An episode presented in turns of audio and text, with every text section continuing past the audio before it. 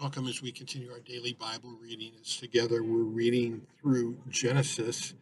The Bible reading for today is for uh, Tuesday, November the 2nd. I'm up at the hospital uh, where we just saw our new grandson, uh, but we need to be in the Word all the time. And so I hope that encourages you that no matter where you're at, um, you stay in that Word. We're in Genesis chapter 44 right now, and just in the continuing story of Joseph and his brothers. And I know as you read this, you know, there's a tendency for us to say, well, Joseph's really getting back at his brothers. But I think we need to give Joseph more credit and, and more credit to the Holy Spirit working through Joseph to help his brothers come to a point where they go from where the point they were originally with Joseph, where they hate Joseph and they want to get rid of him, and they don't do it in the right way. They should have had a conversation. They should have talked about that. They should have gone to their father and worked together as we should in families too. We need to communicate with each other. I'm thinking of the wedding vows again since I had a wedding last week about, you know, will you will you love her, honor her, uh, keep her in sickness and in health. That's that's the vows of what a family does. Uh, things are not perfect in any family, and there are times we're going to hurt each other, and we're going to fall short, and we need to uh, need to be accountable to one another and have communication with each other. And I think this is a good example of that here. But I also here's something else. I just I just Googled, you know, what about Joseph's character with his brothers? And I came to the, the website called theologyofwork.org. Never been to it before, but my point being is that we all have access to the internet too, and there's some great resources that's there. Now, granted, you got to be careful of a lot of things you see on the internet um, and, and, check out sources, but I think this has some good stuff here. So I want to read this to you. A little bit of it helped us understand. Uh, first of all, uh, Joseph lives in a different culture than we do. Um, our culture, certainly with all the media and all the stuff we have online and all of that, is certainly much more.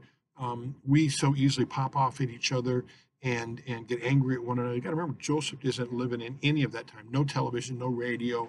Um, uh, communication had happened in a different kind of way. So the kind of things we see Joseph doing, if we put that in our culture today, we'd say, yeah, Joseph's being a real snot. He's really taking advantage of.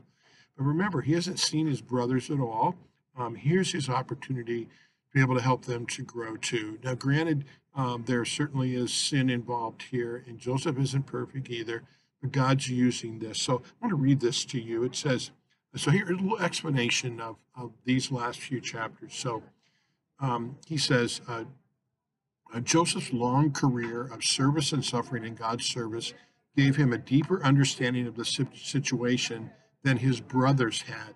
Seemingly, the promise that God would make them into a large nation hung in the balance. Remember what's going to happen through their family. Joseph knew that it was not in his human power to save his brothers, but he took advantage of his God given authority and wisdom to serve and to help them. Two important factors differentiate Joseph in making the decision to use means that otherwise would not be commendable. First, Joseph gained nothing from these machinations for himself. He had received a blessing from God, and his actions were solely in the service of becoming a blessing to others. He could have exploited his brother's desperate predicament and spitefully exacted a greater sum of silver, knowing that they would, be, they would give anything in order to survive. Instead, he used knowledge to save them.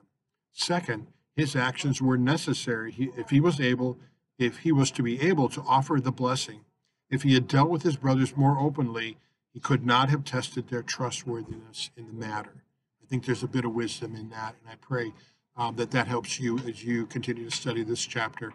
Uh, next chapter is going to be a great joy because finally we get to where you and I already know that Joseph knows that that's his brothers and they get reunited again. It's a great story. You might even need to bring your Kleenex along. God bless you.